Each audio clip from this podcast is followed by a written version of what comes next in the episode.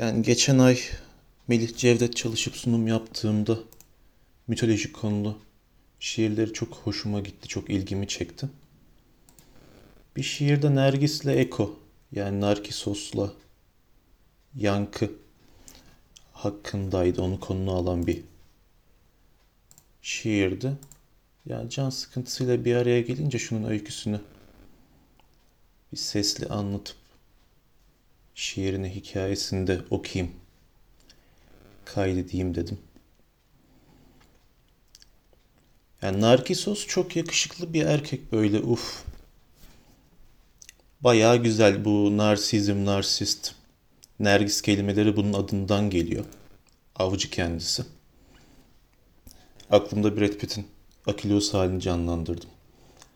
Daha rahat anlamak için.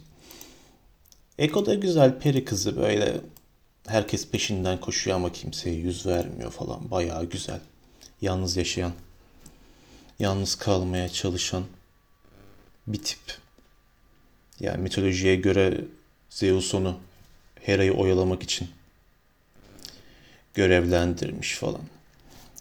Kızın bence tek kusuru böyle sadece kendinden önce söylenen cümlelerin son kelimelerinin son kısımlarını tekrar edebiliyor. Yani adından belli zaten adı Yankı. Yani Yankı'ya ismini veren şey o.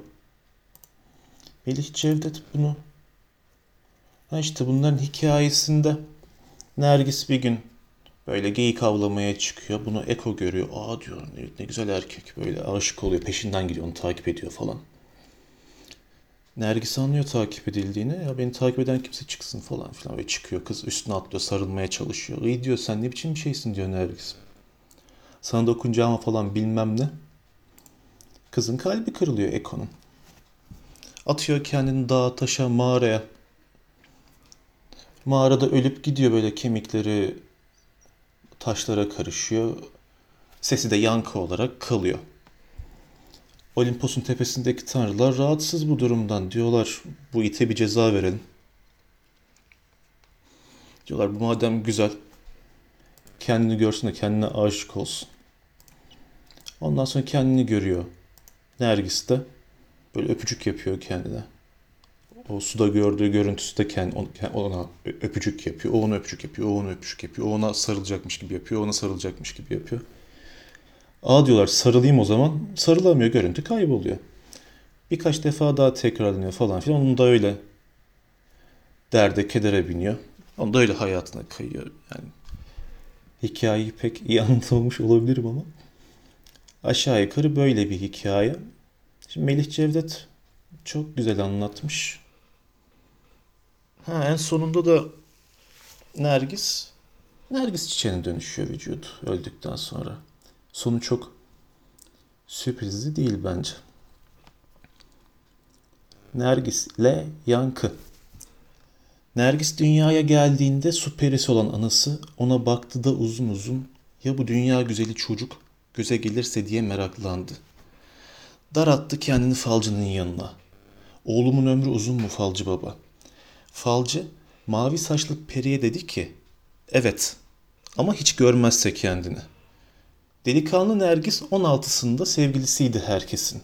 Ama hiçbiri bu talihsizlerin sokulamamıştı yanına.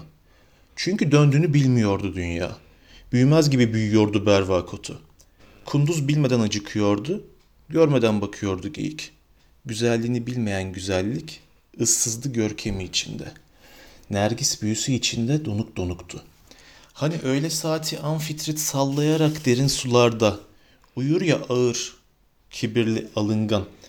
Hani kayalık dağın doruğundan göz açıp kapayıncaya kadar yürek oynatırcasına iniverir ya. Uçurum telaşsız ve yaban.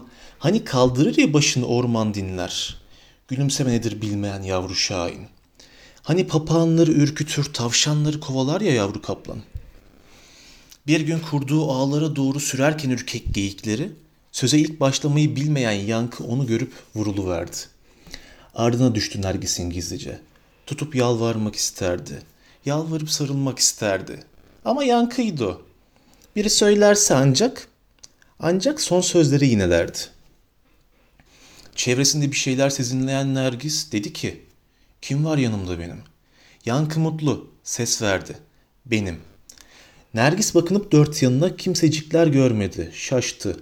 Çünkü görünmek için en uygun sözü bekleyen ormana saklanmıştı. Aldandı Nergis kendi sesine. Bağırdı. Gel birleşelim. Yankı ses verdi gene. Birleşelim. Ve sarılmak için özlediğine çıktı ormandan. Ama aldatıldığını anlayan Nergis onu korkuyla itti. Çek beni kucaklamak isteyen ellerini. Ölürüm de sana öyle yar olur. Yankı da son olarak dedi ki yar olurum. Ve ormanın içlerine çekildi. O günden beri ıssız mağaralarda kendini yakıp bitiren Yankı işittirir sesini bütün çağıranlara. Söylemek istediği içinde saklı. O da sevsin dilerim Tanrım. Sevsin de kavuşamasın derim Tanrım. Oralarda bir akarsu vardı. Ne dağlarda otlamayı seven keçiler, ne çobanlar, ne bir sürü, ne bir kuş bozabilmişti duruluğunu bu suyun. Hiç güneş görmeyen bir kuyunun serinliği gibi serin, ne bir yaprak yüzer yüzünde, ne bir küçük titreyiş. İşte av yorgun Nergis uzandı bir gün içmek için bu suya. Gör, görünce yüzünü birdenbire suda başkası sandı kendini. Başkası diye vuruldu kendine. Kala kaldı güzelliğin önünde. Mermer bir yonuttu sanki yüzü. Bir çizgisi bile oynamıyordu. Nergis kendini kucaklamak istiyordu. Seven de kendi, sevilen de. Kaç kez kollarını boş yere suya daldırdı tutmak için bu başı. Açlık da ne, yorgunluk da ne. Hiçbir şey onu bu yerden ayıramadı. Niye direniyorsun? Söylesene kaçıncı bu görüntüyü yakalamak için?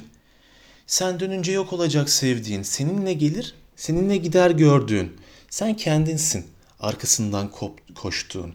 Niye direniyorsun? Söylesene. Büyülenmiş kendini seyrederken öyle. Suya damladı gözyaşları. Bir bulanıklık oldu suyun yüzünde. Silinip uzaklaşmaya başladı Nergis. Sağlıcakla kal dedi ta derinden Nergis.